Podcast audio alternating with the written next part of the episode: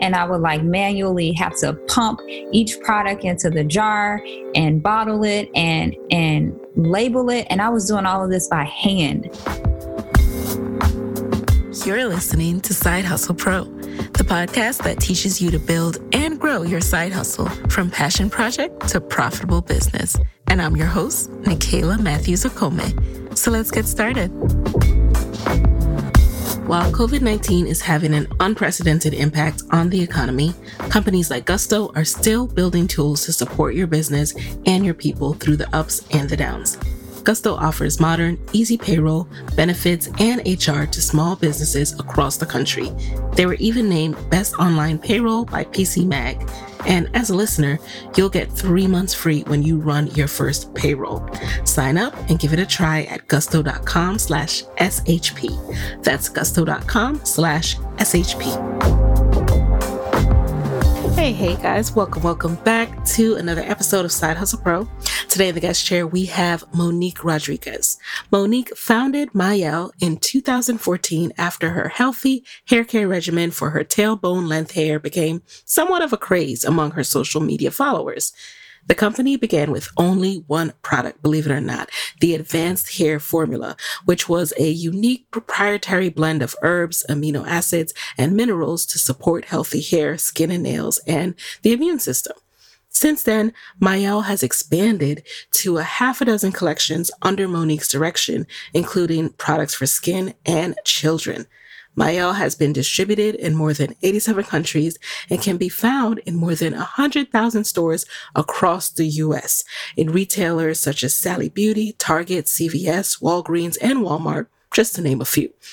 In addition to her work with Mielle, Monique is recognized as a leader in the business community, as well as a role model to women of all ages she, alongside the Mielle brand, has been recognized in publications such as Forbes, Black Enterprise, Essence, and more.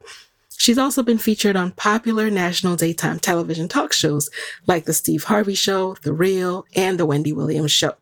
But it wasn't always like this. It wasn't always fame and shine and promotion. In today's episode, she shares the grind behind her rise, what started as her filling product containers by hand in her own garage and grew to warehouses and then major retailers and more. It's a story you do not want to skip, so stay tuned. So, welcome to the guest chair, Monique. Thank you for having me. I'm super excited to be here.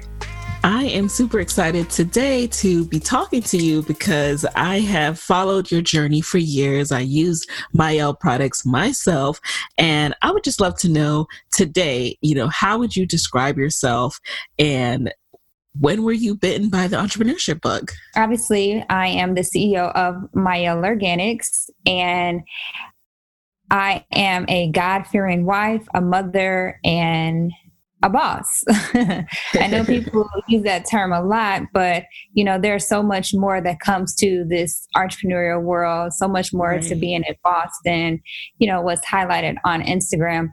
But I got bit by the entrepreneurial bug when I was young, like this was way before Instagram. I remember envisioning myself as a little girl, probably maybe like seven or eight years old, and I would play house. You know how like you would play house as a young young kid, and I would right. always be that business owner.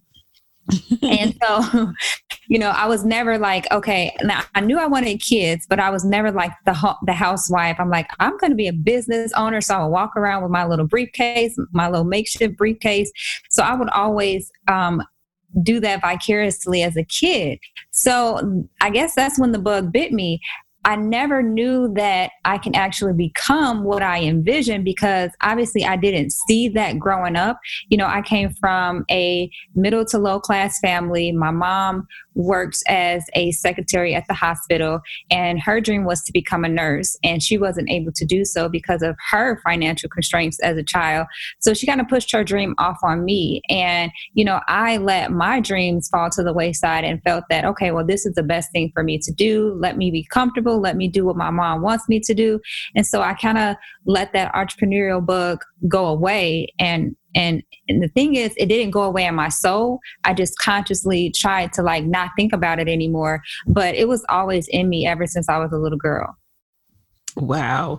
I really feel that when you say, you know, your mom pushed her dream onto you in the sense that every parent wants their child to go on and achieve more than them, you know?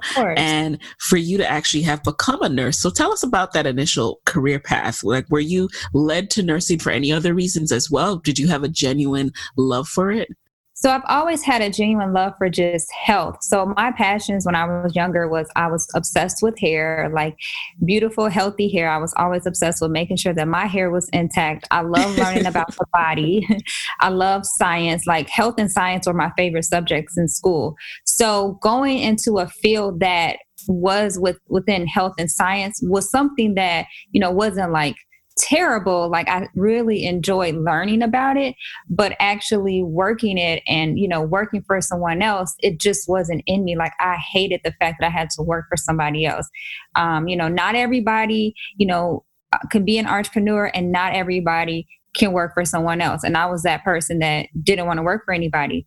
So i went to nursing school and i felt that like nursing was more so of an easier subject that I can learn um, because like I hate math. You know, it takes a little. You have to learn a little bit of math to become a nurse because you have to learn how to calculate medications. But it's not like accounting, mm-hmm. and like I, I hated math uh, growing up. So I went into the nursing field obviously because it was an easier subject for me to to do, and I felt felt that it was I was more passionate about it because I love working with women and I love health and science. But every time, like when I would go to work, I felt like I was in a box. I am a creative person. And I felt like nursing didn't give me the ability to really express myself in the way that I wanted to. And I just felt miserable shortly after I graduated nursing school and started in labor and delivery. And as a new grad, you're supposed to be excited. And I was excited about the money that I was making, but I really wasn't excited about like the path that I was going. I quickly turned into doing agency, which is, you know, you kind of have that autonomy to do, um, to make your own schedule. Uh, you really don't have to answer to like a boss because you're working for like an agency. So I did that after working as a nurse for a year. And the thing, the the downfall with that is that yeah, you make great money as an agency nurse. So now I went from you know twenty dollars an hour to or twenty two dollars an hour to now making like forty five dollars an hour as like a fresh new nurse. And I'm like, okay, now my salary has capped out because I'm making what nurses have been making that were doing it for like 20, 30 years. But obviously, the another downfall is that there are no benefits. So that's why you're able to like, you know, make more money. And I didn't need benefits because, you know, I was, I had my husband, I was on his insurance. So I thought everything was good. And then I had a, a wake up call because I told myself, okay, if I'm already at the top of my pay scale, then I have no room to grow. So when I am in this for 20, 30 years, I'm going to be making what I'm currently making right now, minus like a the normal cost living raise. I'm like, this can't be like life. Like my salary is going to cap out. And I felt that being a business owner um, in entrepreneur in the entrepreneurial world, like there is no cap. Like you control how much you make. And I was still living paycheck to paycheck and I no longer wanted to live paycheck to paycheck. And I decided that I went into this career to make someone else happy, which was my mom. I'm doing something that I really don't love. I feel like I'm stuck in a box and my salary is capped. So now what are my options? So I ventured off and tried to do like you know mary kay i went to direct sales i sold Scentsy candles whatever direct sale company came my way i tried to hop on that bandwagon because obviously i didn't have a lot of money at the time and it was cheaper to start in direct sales i felt like at that time you needed a lot of money to start a business and i didn't have any funds. I just had my paychecks in which I was living paycheck to paycheck. So I'm like, okay, maybe direct sales is an outlet for me. Obviously, those didn't work. You know, it was very hard to sell something that you're not passionate about because I tell people all the time, I'm not a salesperson. I just whatever I'm passionate about and I love, I just speak strongly of that. And that's the reason why Mielle is so successful because I never sold a product. I was very passionate about creating great products for women that look like me. And you can sell without selling. And that's what separated you know what i do now from what i was trying to do. And also i was trying to chase money and find out uh, find a way out of nursing. And that's another place that I went wrong because you can't chase money if you're going into business thinking that you know you're going to be rich overnight. Because when you go to direct sales you honestly think at least I did that I was going to be rich overnight. And it doesn't happen that way. And it was a wake up call and, you know, I went through just several things. I tried to start a nursing agency, I tried to start a jewelry business, and nothing ever works. And the thing is, I never took the time to get still and ask God for direction either. So that's mm. first and, and most important is that I didn't seek his direction. And that's why everything that I tried didn't work. I went through a very tragic time in my life um, six years ago where I lost my son. I was pregnant with my my third child, and unfortunately, he passed away because I had a high risk pregnancy and I had a uterine rupture. And when that happened, my whole life just turned upside down. So here I am. At this time, I'm now doing home health because I went to after all of my business ventures didn't work, I transferred into doing home health because that gave me more independence. It gave me more control over my schedule. I was allowed to be off on the weekends with my kids. So at this time, I'm a home health nurse, pregnant with my third child, and my son passes away. And I'm just like, okay, God, like, what, first of all, what is wrong with me? Like, I like I didn't do anything to deserve this. Like this is how I was feeling, all of these different emotions. And I had to ask God, like, what are you trying to show me? What are you trying to reveal to me through this situation? And through that painful situation, my relationship with God became extremely close. My faith grew even stronger. Me and my husband, we got saved in church. So we were you know, just really depending on God to just show us the way. And I had the vision just out of the blue to start a hair salon because I knew I love beauty and I love helping women feel beautiful. So that was my first thought to do that. But it quickly just uh, trans- transferred into creating products after I figured that, you know, a salon was going to take a lot of work, uh, I felt, and I really didn't want to, you know, be bothered with like stylists and managing people. Yeah, I had to learn that as a business owner, you're going to have to learn to manage people. But I was shying away from that because I'm like, look, I just want to do something that I love. I don't want to have to be bothered with all of the other stuff. Um, and then God gave me the vision to create a product. And I started on uh, social media. Before I even started the product, I just started talking about hair care um, and just really talk about my passion and educating women using my nursing background uh, just to really give women the, the facts on how to take care of their hair, how to grow healthy hair, what ingredients to use, what you shouldn't use, just from my own experience and my transitioning from severely heat damaged hair to now having wanting my natural curl pattern to come back. Okay. You know, I was going through a whole bunch of emotions at the time. Yeah, I can't imagine. Oh my gosh. Yeah. So, and it's like when you go through so many emotions and then it's like, you know, you finally get it. Like, it was like, wow, like God was speaking to me the whole time, but I didn't understand like really how to be still and listen to Him. Um, and I do feel that God uses us all as vessels to speak to each other, but we really have to pay attention.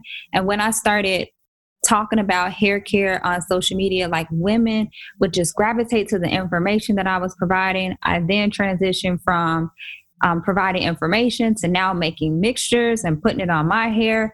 And I will never forget a lady sent me a DM on Instagram and she was like, I love whatever it is that you made, but girlfriend, I, and this is exactly what she said girlfriend, I don't have time to make my own products and I just buy what you're making.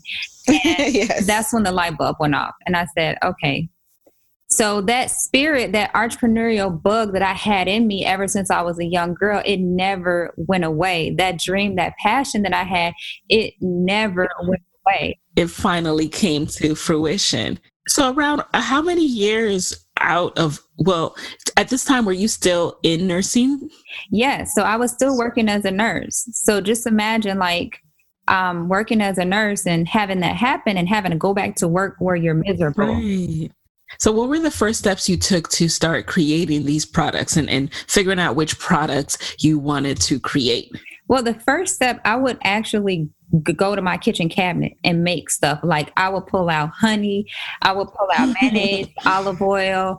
At that time, I would even take eggs out of the refrigerator and mix it. And then I, as over the course of me uh, learning about products, I learned that that's not the proper protein that I should put in my hair. Um, it's actually different proteins that we should put in our hair and not the protein from an egg. But you know, old school, you hear that, and I'm like, oh, let me put an egg in my hair because I know my hair needed protein for my curls to come back. But it, that was the wrong protein. But I would take things from my kitchen and mix it together. And as I started researching and learning more, then I started ordering different ingredients from different websites. I would order like from countries like Brazil. Um, I would just get so obsessed with like just these different oils and exotic oils and learning about the benefits of it and i would just order it and create products um, i decided to start with our first product which was a mint almond oil because it was cheaper for me to start with an oil and i was using this oil at home and i was like this oil like i really love it. It wasn't heavy or anything. Um, and i started to notice like my hair started growing and so i'm like i'm gonna just start with this product. I, you know, didn't start with a full collection because I didn't have a lot of money. But I said, I'm gonna just start with this product and I'm gonna just see how it goes, see how people like it um, launched my website on May 23rd, 2014, and that oil sold like crazy. I mean, I was shocked. What? When you say 2014, that sounds like so recent. I could have sworn this was, it seems like you've been around forever. Yeah, started in 2014. Yep. So you said, so that that product sold like wildfire. Yes, yes. Oh my gosh. So at that point, uh, I'm curious to know the business steps did you take? At that point, was the name Mielle Organics, was it trademarked? Were you beginning to patent things? Like how, how, what were your next steps? Oh no, no, I didn't have any of that. I did it all wrong. I did it all wrong. No, I was not trademarked in the beginning. No, my products were not patent because in, in the beauty care, you really don't need to patent your products. Patents are more so for like inventions, or, you know, things of that nature. But you don't necessarily, it's not um, a requirement for us to patent our products because that's really a waste of money because it costs a ton of money to patent products. So if you can imagine, we have like over 60 products. Uh, right. That will be very, very expensive. So it's really not a requirement to patent our products. Um, what it is, is it's a requirement for you to own your formula. So that is one thing I always tell business owners like make sure that you own your formula um, because you know you spend so much time creating something and it works really well and it performs well and it's not yours.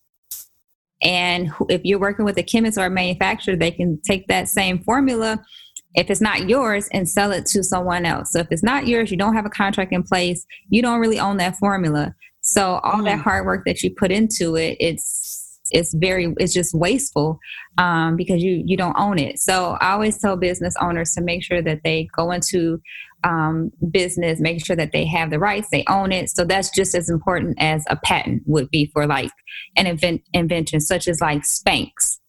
The the undergarment wear, like you need a patent for stuff like that. Um, so didn't have a trademark because I didn't really understand anything about trademark. I didn't I didn't trademark until maybe like six months into it. And thank God nobody stole the name um, because I would have been in big trouble or in in bad shape because the name Mielle is a combination of my daughter's name. The company is named after them. So I wanted to name my company after what motivates me and inspires me the most, and it's their name. So luckily, no one took the name, and you know I was able to brand it and market it without any trademark. The on the flip side, the thing is, if you have used the name first and let's say someone comes behind you and tries to use that same name you still have somewhat of an argument because if you can prove that you know you've had paperwork you've had a website and the website was produced in january and this person started using the the name in march you do have some type of like defense to say okay this trademark shouldn't belong to them it, it mm-hmm. goes you know and i'm not a lawyer but i do know a little bit But if that person had the name trademark prior to you using it and you started using it after them, then that's a different story. So I did make sure that no one had the name Mielle but luckily no one started using the name after i used it um, and then okay. once i was able to afford uh, legal fees that's when i was able to trademark got it so when did you start selling consistently and setting up an official brand so the day that we launched like we have not not had a sale since the day that we've launched. And when did you realize that you could do this full time? So you know to walk us through that transition. I realized that a week into doing it because listen, and I say that because everything that I tried to do, like I said, nothing ever sold. So for mm. this one product to sell like it did, I knew I had something special because I knew that my vision came from God. So I knew it was special from the very, like from a week into doing it. I actually typed up my resignation letter to my job about a week into starting Mielle. I didn't give it to my boss, but I typed it out, hung it on my wall, and looked at it every day. And I dated it for, I think, November. And I was able to leave my job in October. So, talk about speaking things into fruition. So, I knew very quickly because, like, each day we saw growth. It was day over day, month over month, growth, growth, growth. And every day we had sales. And so I knew that, okay, if I can give this a 100%, I know I can take this thing far. So that's why I knew that I had to quit my job um, early in order to really put my all into my business and make it go where I needed it to go. You know, people always say, well, I don't know when I should quit my job or how do you transition. You know, have a plan, but also make sure you're seeing growth. I didn't have a savings, you know, um, a lot of people say save up for six months. How how could I save up for six months if I was living paycheck to paycheck? So I didn't have like a savings per se. Um, obviously, we had our 401k, but I mean, you know, you really didn't want it to tap into that. Uh, right. So, but I, I had a plan, and and my husband was still working, so uh, we still had at least one income coming in but you know i just knew that i needed to give this 100% and I, we saw growth and i knew that it was time it was time so what were those early days like um, the Mielle we know today is the Mielle that's in Target. you know, it's all, everywhere you go. You can look on a shelf, CVS, and see it. Um, but once you left your job, what were the next steps to get started to start packaging and selling products consistently? So we always had our operation that was in our garage. So we had a full blown operation while I was still working. Once I left my job, um, I was able to um, really manage our social media. I was doing customer service. I was doing graphic design. I was doing like PR work. And my husband, he would he would help. And granted, he still worked and he worked night shift. So he would get off work and he would come home and he would pack orders. You know, I would pump because um, we used to at this time you know i had found a chemist that was in chicago that helped me you know mass produce the products and when i say mass produce i'm not talking about like where we are now but scale up from like me mixing it in a bowl. So now mm-hmm. we were producing products in drums. We would have the drums shipped to our garage, and I would like manually have to pump each product into the jar and bottle it and and label it. And I was doing all of this by hand. So if people that have followed us and ordered our products from the very beginning, I'm sure you guys have seen some of the labels were crooked because I was doing all of that by hand. um, and so once I was able to leave my job, it just freed up more time to really, you know, uh, make us more efficient with getting products out on time.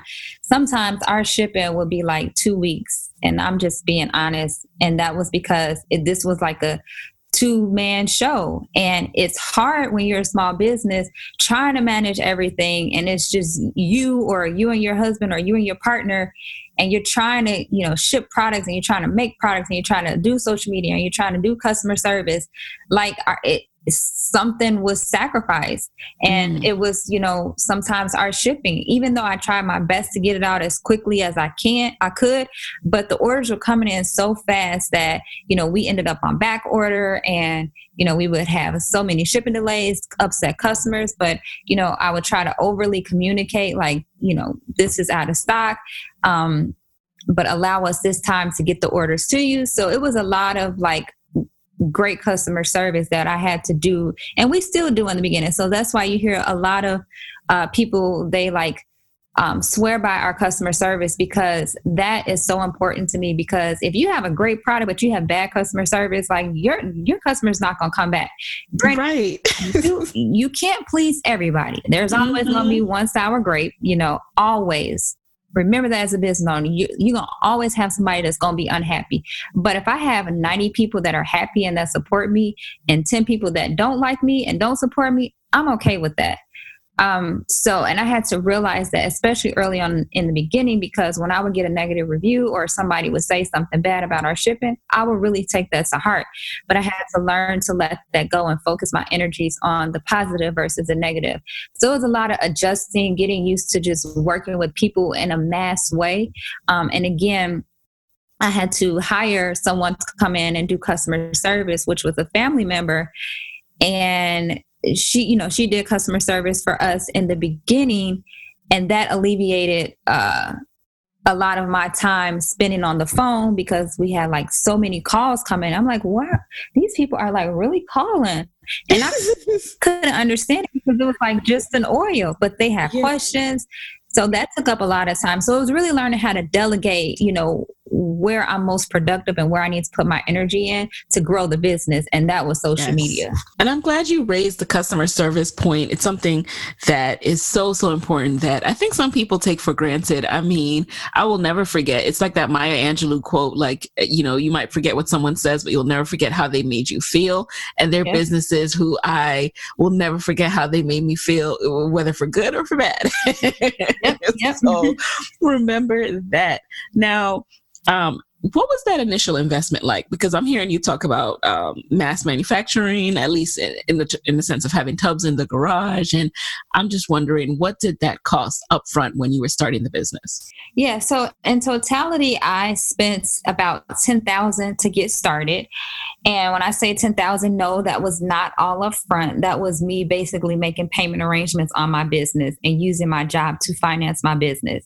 So by the time I was able to launch launch in May, I had spent about $10,000 getting it off the ground. Um, so that included like cost for the manufacturer that I was working with, and they were a small manufacturing company. So again, yeah. they they were not a big company, so they were able to work with me and allow me to, you know, still have my formulas. Um, and I found them on Google. so yes, that's what it took me that much to start um, start my company. Um, now, the thing is, when it was time for us to scale up and go into like retails, that's a whole nother cost. And we were lucky, well, I won't say lucky, we were blessed with um, and a loan from one of my husband's friends that gave us the money to upfront the the cost to go into Sally Beauty because when you go into retails, you have to have money to pay for the orders up front. So when I say that, you know, things have happened for us in divine order and and divine intervention, it truly yes. has because every step, when I tell you I've been running this business off of faith, I have because every time that we were at a wall and we were like, okay, what do we do now? God has came through for us. When we first got our uh, retail partnership with Sally Beauty, I was scratching my head out trying to figure out how am are we going to pay for the this this order? How are we going to pay to get products on the shelf? You know, because you got to pay for that first and then we have to ship on time if you know ship on time they're fine so i was like really stressing myself out. And then it was like an angel appeared, you know, literally. And, you know, we were able to get a loan to upfront the cost for Sally Beauty. So again, like this, God has truly blessed us. And I mean, I can't stress this enough that if you don't have him at the center and if you don't keep him first and be still and listen to you, I mean, listen to him no matter how many podcasts you listen to, no matter how many business seminars you go to, you know, it's not going to work. It's not going to be sustainable. Like, God really has to be your business plan because He has truly worked miracles in mine. And at what stage did you start hiring? So you talk about doing a lot, pumping stuff into jars yourself. Um, at what point did you feel comfortable hiring? So at, we felt comfortable hiring at about um, shortly after I quit my job. So it was like maybe eight, nine months into this, into Mielle and we were still in our garage. And first person I hired was customer service, and that was family because we were in our home. So I felt comfortable with like having family members come in our home, and they came to work every day, like nine to five. It was just one, and then the other two people were uh, also basically like family. Uh, they were coming our home, start at nine o'clock. Um, punch out. We had a punch clock and everything, punch out at 5 o'clock. And, you know, those were the, the, they were responsible for like packing and now they were taught how to like pump the product and make sure that it was sanitary bottle it uh, put the labels on. They were still putting labels on by hand as well but i had to like show them all that. So first three people was customer service rep and then we had two people working in our garage that were doing like the the pumping the packing um, and the shipping. And then my husband is well was a third person Okay. And, I'm sorry. And then my mom. So I'm oh, okay, shout out to my, mom. Yeah, it was my mom, um, two two fam- friends of the family, and my husband. So we had actually four total people that were responsible for like the warehouse, so called, but they were in the garage, and then one in customer service.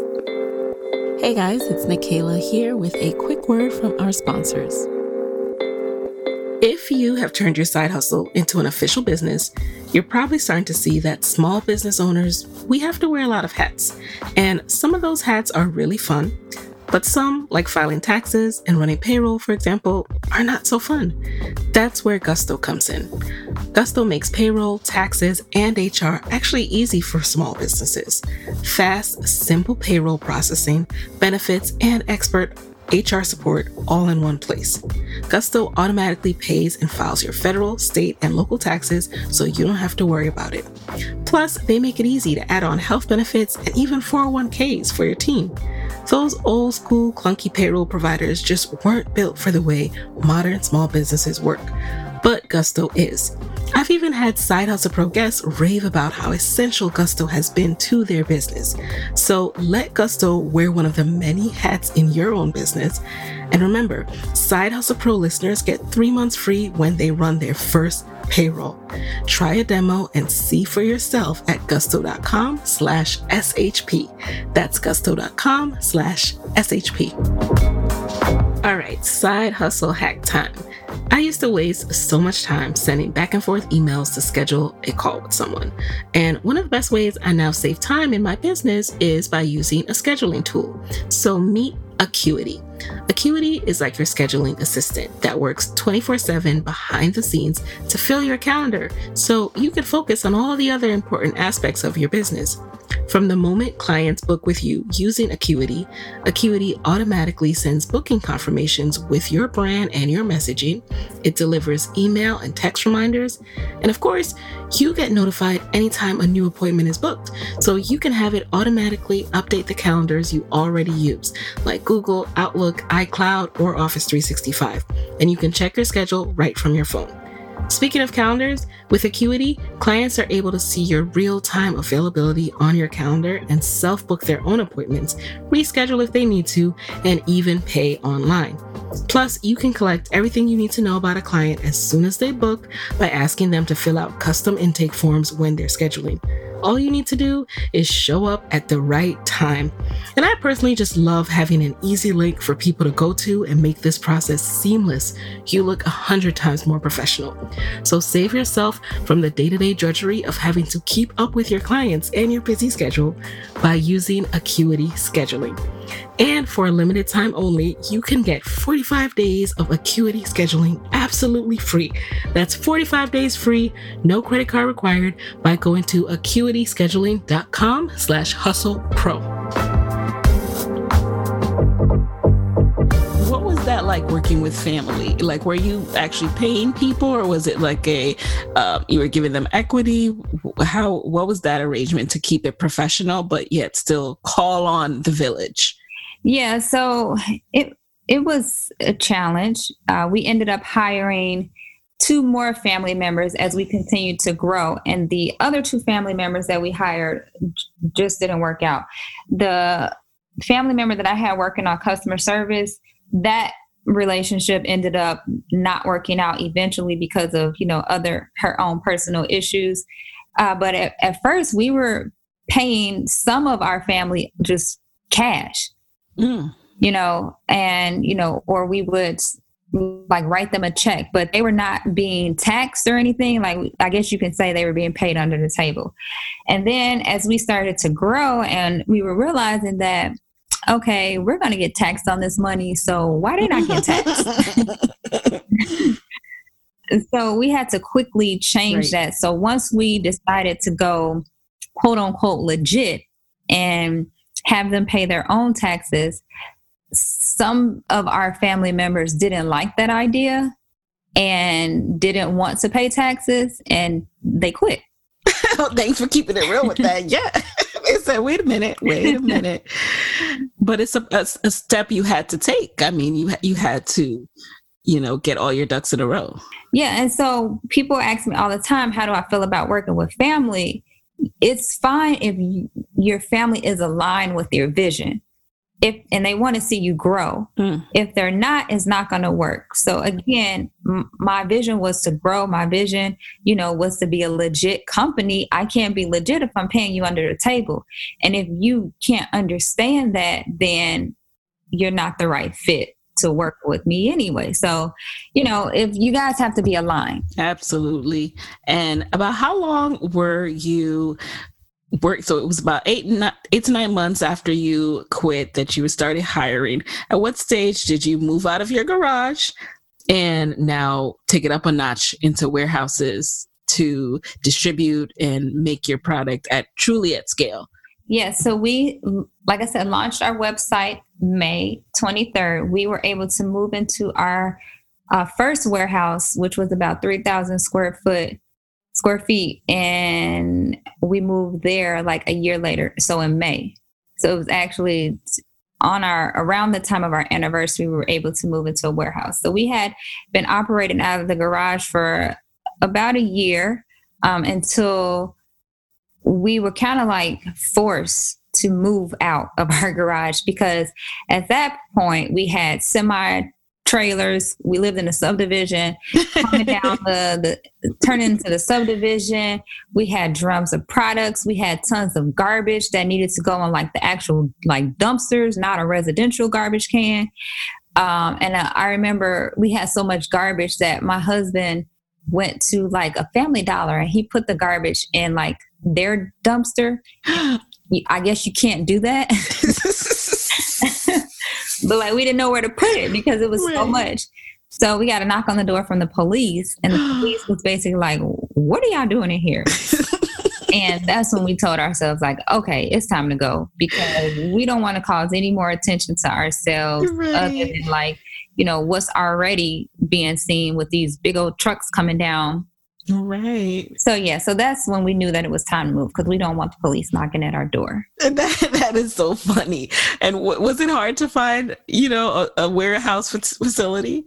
No, not at all. Because like where we live, I live in like a suburban area, and it's a lot of landfills out here. It's a lot of warehouse space. It's a lot of like opportunities for you to have a warehouse because it's like fields out here.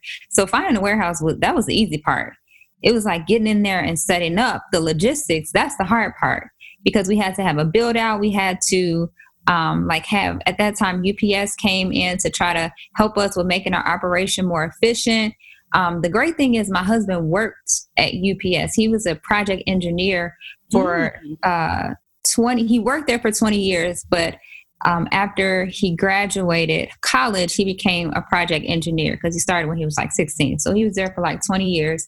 And so, because of his engineering background, it helped so much with like setting up our warehouse space because, you know, he, he comes from that environment. So that was like a plus, and he comes from logistics. So setting up that part, like I had no clue, like how to do it, what to do, where to start, and uh, thank God for him because he was very instrumental in setting up our whole warehouse operation in conjunction with UPS. So I'm wow. very thankful for that. I'm so glad you mentioned that because you're right. I I don't have any idea what goes into that but it's not just getting a space and paying rent. You have to figure yeah. out okay what is the assembly line? Where you know mm-hmm. where do things go? How do we how do we arrange pickups from ups so if you had to give advice to some to another entrepreneur who is now at the stage where they're getting ready to move into a warehouse what are some things to be aware of? Um, I would say you really want to utilize your resources and um, a great resource for us because well, before you move into a warehouse, number one, I recommend that you go to a shipping agency like, you know, FedEx or UPS and not the post office because the post office is not that great with making sure that, you know, you get your products on time. Um, so making sure you're dealing with a reputable shipping company. And if you are, they will also provide you um, with the resources to set up your whole logistical warehouse space. So my whole thing is, um, you know, surrounding yourself with people that are smarter than you in areas that you're not, and th- they have that for you and utilize that, and they will come out and basically set up your whole operation. If you don't have like someone like my husband that knows that space, mm-hmm. they will come out and help set it up for you. And it's free of charge because you're shipping with them. So, what exactly are they setting up? Are they setting up like an assembly line to like put the labels on the products? Or like what exactly do you mean when you say the logistic aspect of it?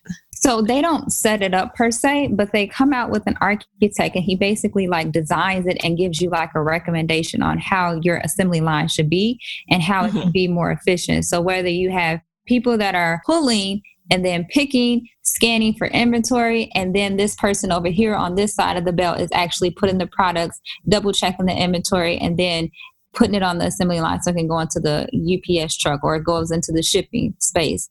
Um, so they just give you like suggestions on how they feel will be most efficient de- depending on like the size of your warehouse and you know how uh, it's designed.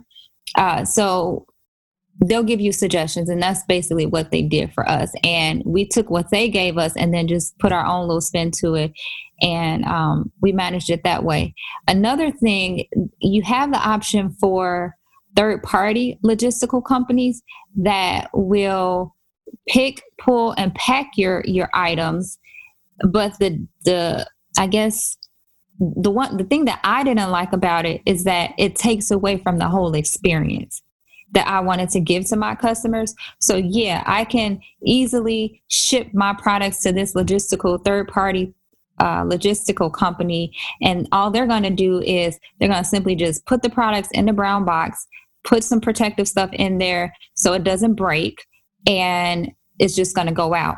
And I wanted to make sure that my customers had an experience. I wanted to make sure that my customers knew that it was hand packed with love and going to a 3PL, obviously we couldn't afford it at that time, but it also took away from the experience that I wanted to provide to my customers. So it depends on like your brand, your business model. You can either go to a 3PL company where they they'll do the same exact thing that UPS will come out and show you how to do. Mm. So you I mean you have options. That is a huge tip. Oh, sorry, go ahead. And I was just going to say another thing what you can do is so we are now going to utilize a 3PL company when we run huge, massive sales because the volume is just so much that in order for us to be efficient, we're just going to let our customers know, like, okay, you're not going to get the pretty pink box this time, but we want to make sure you get your order on time. Yes. And so you, because again, that's the customer service component. So some things you may have to sacrifice, but for the most part, on an everyday operation, I want to make sure that my customer gets an experience. So that's why we do a lot of our shipping and everything in house. So again, you have options, and just depending on how your brand is, you know, those are your options to me, one of the scariest parts of having a product based business, moving into warehouse, is you have to really be on top of what you're spending to make one product. And, you know, if you have waste, for example, what did that cost you? Making sure that things are tight, like you said, scanning for inventory, keeping track of inventory so you're not losing money on products that are not selling. How do you manage that whole process so it's less intimidating and it's actually, you know, more profitable? Yeah. So, and, and I'm going to have to be totally honest with you. Like I said, I am not a numbers person and I don't like dealing with it. I am aware of it. I know what's, you know, going on, but my husband is the one who handles like you know um, inventory the operation side because that's what he's good at i'm good at marketing so it's like you know operating in your gift because when you operate in your gift you're just more productive you get a lot more out of that person when they're doing what they love doing. Um, so right. for us, we have an inventory system right now that we currently use, and it's called Fishbowl. We're actually moving up to something else, and then we use QuickBooks to manage our inventory and um, you know our P&L sheet. Our costs were really high in the beginning because at that time we didn't know, you know, what was the average price a product should be, you know, per one product. We were paying almost I don't even want to say like eight dollars for one product, and that is like way too expensive because where are you going to have room to market? You know, like you said, uh, you still have to pack it. You still you're going to have wastage. So if I'm paying eight dollars for a product, I don't really want to rip my customers off and charge them $20. I still want it to be somewhat affordable. So it's getting to a point where you really understand and you can manage um, your cost of goods and knowing where materials are sourced and the, the, um, bigger you get as a company, you get volume discounts. So again, you may not be able to start with very cheap prices, but as your company grows, you're able to go in there and negotiate. You have more buying power. So as we were growing, we use that as leverage to say, okay, we're we're here now, but the, at the trajectory that we're growing, we're going to be here within the next couple of months. So I know that I'm going to buy this amount.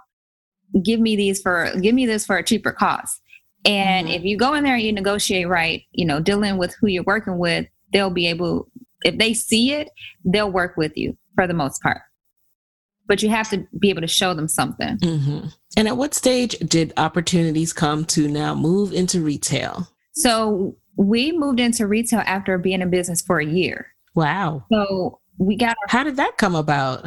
Yeah, so we were so again we started in 2014. We went into retail in February of 2016, but we had our first. So you have to meet with the retailers a year prior to. Mm-hmm. Um, and were you pitching yourself to them? Did you did you just write them an email or call them up? No, I no. Listen, my my vision plan to go into retail was year five. Ah. I had it on my vision board. I was going into retail year five, because of what I was doing on social media and the buzz was going around about Mielle, uh, Sally Beauty heard of us and we were dealing with a sales broker at that time and they called our sales broker. And granted we had just met the sales broker so our relationship was very very new. And our sales broker called us and i want to say it was august of 2015 so again this we were only operating for like a year. And she's like Sally's, well, let me back up.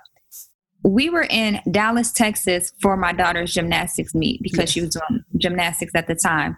And it was in Dallas, Texas. We got the call from our sales broker while we were in Texas. And Sally's headquarters is in Denton, Texas, which is about 40 minutes outside of Dallas.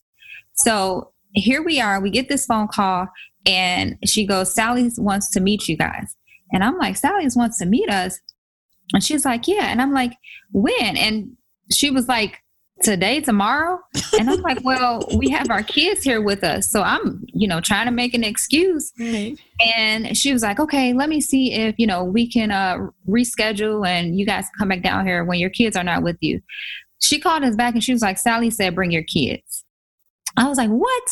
So again, when I talk about divine order, you cannot tell me that that was not God. Because how is it that well first of all I don't believe in coincidence. There is no coincidence that we were in Denton I'm sorry Dallas Texas to get this call to meet with Sally's in Denton Texas. Like how? and so I went into we went into Sally's meeting with our kids and I did not have a presentation. I didn't have anything. I just went in there and talked about what I did, how I grew my brand to where I've grown, had grown it within that year. And they were like, okay, well, we're just going to test you out in about 95 stores. And so that's when their planogram reset, and we went in there in February of 2016. We announced it on social media. I will never forget to this date. It was February 19, 2016. We launched in 95 stores and sold out in two to three hours. Wow it caused so much chaos that they called our broker again, the CEO of Sally's, and they were like, okay, whatever Mielle is doing, can you please tell them to stop? Because they're causing chaos in our stores. They are having customers uh, call the managers. The managers are holding products. Like it's so chaotic. And we're like, well, we didn't have the customers do that. All we said was we were going to be in Sally's. and you know, to make a long story mm-hmm. short, we went from 95 stores to all of their stores chain wide, 3,000 stores in less than six months, and that has never happened to a new brand. Oh my gosh. And so we have to talk about this marketing piece because you said that they you caught their attention from what you were doing and you were operating in your gift. So share a little bit more about that. What you do and what you did in the early days to market Mielle products. Well, again, you know, it's all about connection. You know, if you have social media and you know how to connect with people, you can run a business. You know, and for me, I took the same way that I build trust with my patients as a nurse. I took the same principle and applied that to building trust with, you know, people who were following me at, at the time. And the way you build trust is to be open, to be transparent, to be genuine, to be your true, authentic self you know that's what sells people want to do business with who they know like and trust if they don't know you if they don't like you i don't care you can have the best product in the world they're probably not going to buy from you because especially now in the days that we live in they're going to think it's a scam so if you develop a relationship you have to quote unquote date your customers you know just like you go out on a date with a, a guy that you meet for the first time like you guys are going to try to get to know each other. You're going to tell him something about you. He's going to tell you something about him. You guys are going to engage. So if someone comes to my page and they ask me a question and comment on my picture, I'm going to engage back with them. That's how you develop trust. Like you have a lot of influencers, celebrities that they don't respond back to comments you know and it's it's very simple like have a relationship with people because that's the foundation of business. And if you develop a relationship with people versus just selling them a product, they'll buy from you because they like who you are as a person. And I was truly just being my authentic self with um, posting hair tutorials. I would, you know, post different hairstyles. I would, you know, talk about different ingredients and then also tell people the explanation why you should or shouldn't use these ingredients. So, again, just providing them with value and information. Um, because I feel that when you can add value to someone's life, like you said, it goes back to people remember how you make them feel. So if you felt good by listening to maybe a IG video that I posted, if I made you feel good by a quote that I posted, like I'm doing my job. That's impact. And you develop a loyal customer base by impacting lives. It's not about, for me, it's not just about hair products. But when I got into this, I thought to myself, how can I change lives and how can I serve my audience better? Because at the end of the day, we're all here on this earth to serve. That's why God put us here. And if you go into things with a servant mentality and giving your all to people that watch you and follow you, you'll be successful. I love that reminder. Thank you for that because um in this climate that we're in today, it can be so easy to just start thinking about numbers. Like you were saying in, in the early days, like everything you started, it was about how can I make money? And mm-hmm. and you have to just remember that you were put on this earth to serve. Yep. You know, no matter what your beliefs are, at the end of the day, we're all here for a purpose. We weren't just created um, you know, for no reason not you know for lack of being eloquent but we're here for a reason so as much as possible try to live your life in a way that you're working towards finding out that reason and you're giving the world what it needs yep so absolutely Now, before we jump into the lightning round, I just want to learn a little bit about. Um, so, you know, you now had more overhead with the warehouse. You now, like you said, it's a huge deal to be in um, major retailers, but it's also extremely expensive. Mm-hmm. So, a lot of people are losing money in these early days of scaling so fast and as quickly as you did. What was your experience? When did you become profitable? Um, so we were profitable from the very beginning, uh, even though our costs were high, but we didn't have the expense of retail. We became less mm-hmm. profitable when we went into retail, and then we had to like, yeah, I guess pivot and, and make a turn to to get back to that profitable state. Because yeah. going into retail like you said there are expenses that you know i wasn't necessarily aware of. I didn't even realize that when we ran a sale that i had to pay for that sale. So here you are running all of these sales and then you get all of these chargeback these bills that you as a company have to pay for. So for me it was learning how to navigate understanding like the fees and the chargebacks, the buybacks, understanding the retail costs and adjusting my business model to um, the retail space and not to just e-commerce. So we had to like work to get um, better costs with our manufacturers. We also had to really make sure that what we agreed to, because every year you sign a contract and what we were agreeing to was in our budget. So it was budgeting properly for the retail um, because we went through a year where you know the profit was like in shambles, and we really had to turn it around in order to have a profitable business because that your profits you want to reinvest that back into your business to grow the business and once I really understood that and learned that and learned the business of retail, you know, we were able to pivot and adjust our business model accordingly. But it was a learning curve for us because, you know, retail is a, definitely a new environment. It was not how our e commerce was, um, because again, e commerce was very profitable. Retail and more straightforward. Yeah, correct. And you know, there are a lot of hidden fees in retail that you don't always see. So, you know, it's really learning to navigate that, having a good broker, um, that helps you understand those contracts because if you don't come from that space, you're not going to understand it. Like, I'm just not going to lie. Can you help us understand a little bit more about some of those fees? So, when you say you have to pay for the sale, um, so chargebacks are those customers that are defaulting on payments? Like, tell us more about the buybacks, the chargebacks, all of that, those hidden fees. Yeah. So, when you deal with like chargebacks, it can be damaged products. It can be okay. customers that have returned products, but a lot of it is I guess what you can consider is wastage. You have a lot of products that get damaged in shipment. If a customer goes to your to the shelf and let's say they stick their finger in a product and you know um, somebody else comes behind them and they find the same product with the finger stuck fingerprint in it, they're going to take it to the register and then that's going to be considered as a damage or waste.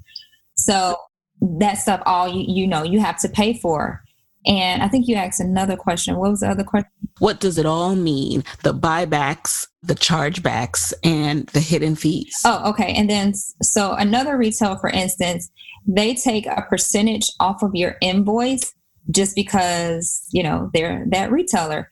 And you, I mean, you can't negotiate it because you're paying for that shelf space. So it can be e- either anywhere from 12% to 15% that they just automatically take off of invoice.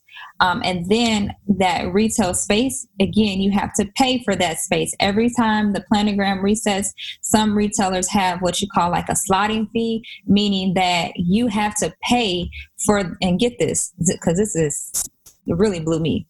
You have to pay for the labor that it takes for their employees to remove old product off the shelf to put your product on the shelf. Oh man. yeah. wow, like, wow. Crazy. But I didn't know that in the beginning. I'm like, what what is the side I had to learn yes. that. Yeah. Um, so if you decide to make a price change or if you decide to make a label change, you again have to pay for that labor of what it takes to get your product off the shelf.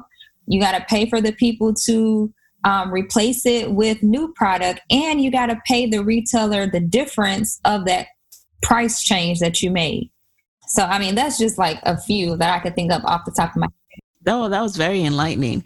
And given given all that you've just said, um, I think that can sometimes int- be intimidating to think, well, maybe I'll just continue selling out of my, you know, little store, and I'll just keep this as a garage operation. You know, some people might think that after hearing that, but can you tell us well, how can you make retail worth it for you, so that you're not just focused on the fees and you're actually seeing the value of that opportunity? Well, first, I would tell any business owners to first make sure that your company is financially stable before going into retail mm-hmm. and that there is a demand for your brand. Because if there is not a demand, and I tell people this all the time because it is so cute to post it on social media and say that you're in Target. But if there is no demand for your brand, again, if that product does not sell, you are paying the chargeback. So again, that means your product didn't sell. You're going to have to pay the price that you sold it to them, you got to pay. I'm sorry, not the price you sold it to them because you're going to sell it to them at like a wholesale cost. But let's say your cost was $14.99 on shelf, you're paying full price, not the cost that you sold it to them. You're paying full price for all that product to be removed and come back to you. And you're also paying for the labor that entails um, to get the product off the shelf again. So please make sure that there is a demand for your brand because you don't want that to happen on the flip side, it's it's so worth it because you know you have more brand exposure, more brand awareness. You look at it as like marketing for your brand. So if you already have a brand that's in demand and now it's on shelf, it just brings more eyeballs and more brand awareness to your brand. So that's a, a huge benefit. And obviously, what you're going to, I guess, the orders that are going to come from like the retail space is going to like pretty much quadruple what you're making on e-commerce because you know it's it's still limited you still have customers that shop in the store and you still have customers that strictly shop on e-commerce so it's also great to have both a lucrative e-commerce platform and also retail. So just because we went into retail, we still have a great value on our e-commerce because again, these are two different shoppers. So um, again, if you are able to have that demand and that marketing on the shelf and still have a lucrative e-commerce platform, that's also a win-win situation. You don't have to just take away from your e-commerce. Now it will drop once you go into retail, but it doesn't have to as long as you still do creative things to to keep people coming to your website.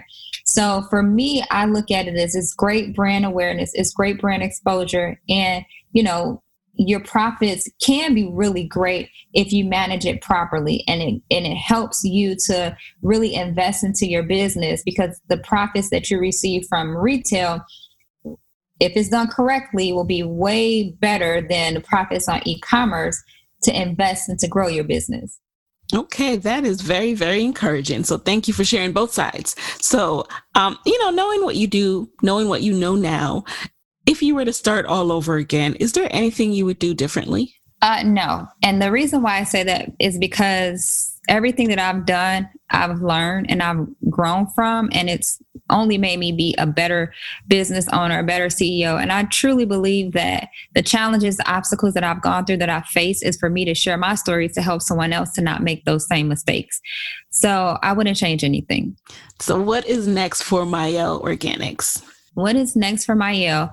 We're continuing to grow. We're now in over 100,000 major retail stores. We are expanding in South Africa. So, truly being that global beauty brand is my ultimate goal. So, I'm just having tunnel vision and staying focused and continuing to deliver great products based on what my customer needs. Mm, all right. So now we're going to jump into a quick lightning round. You just answer the very first thing that comes to mind. Speed is of the essence. You do not have to elaborate. Okay. Are you ready? Yes. Okay. Number one, what is a resource that helped you in launching and growing your business that you can share with the Side Hustle Pro audience? Okay, Google. Number two, what has been the best business book that you've directly used in your business? Uh, Profit First. Alrighty. Number three, what is a non negotiable part of Monique's routine? I have to pray and meditate every morning. Number four, what is a personal habit that has helped you significantly in having success in your business? Journaling and doing uh, vision boards.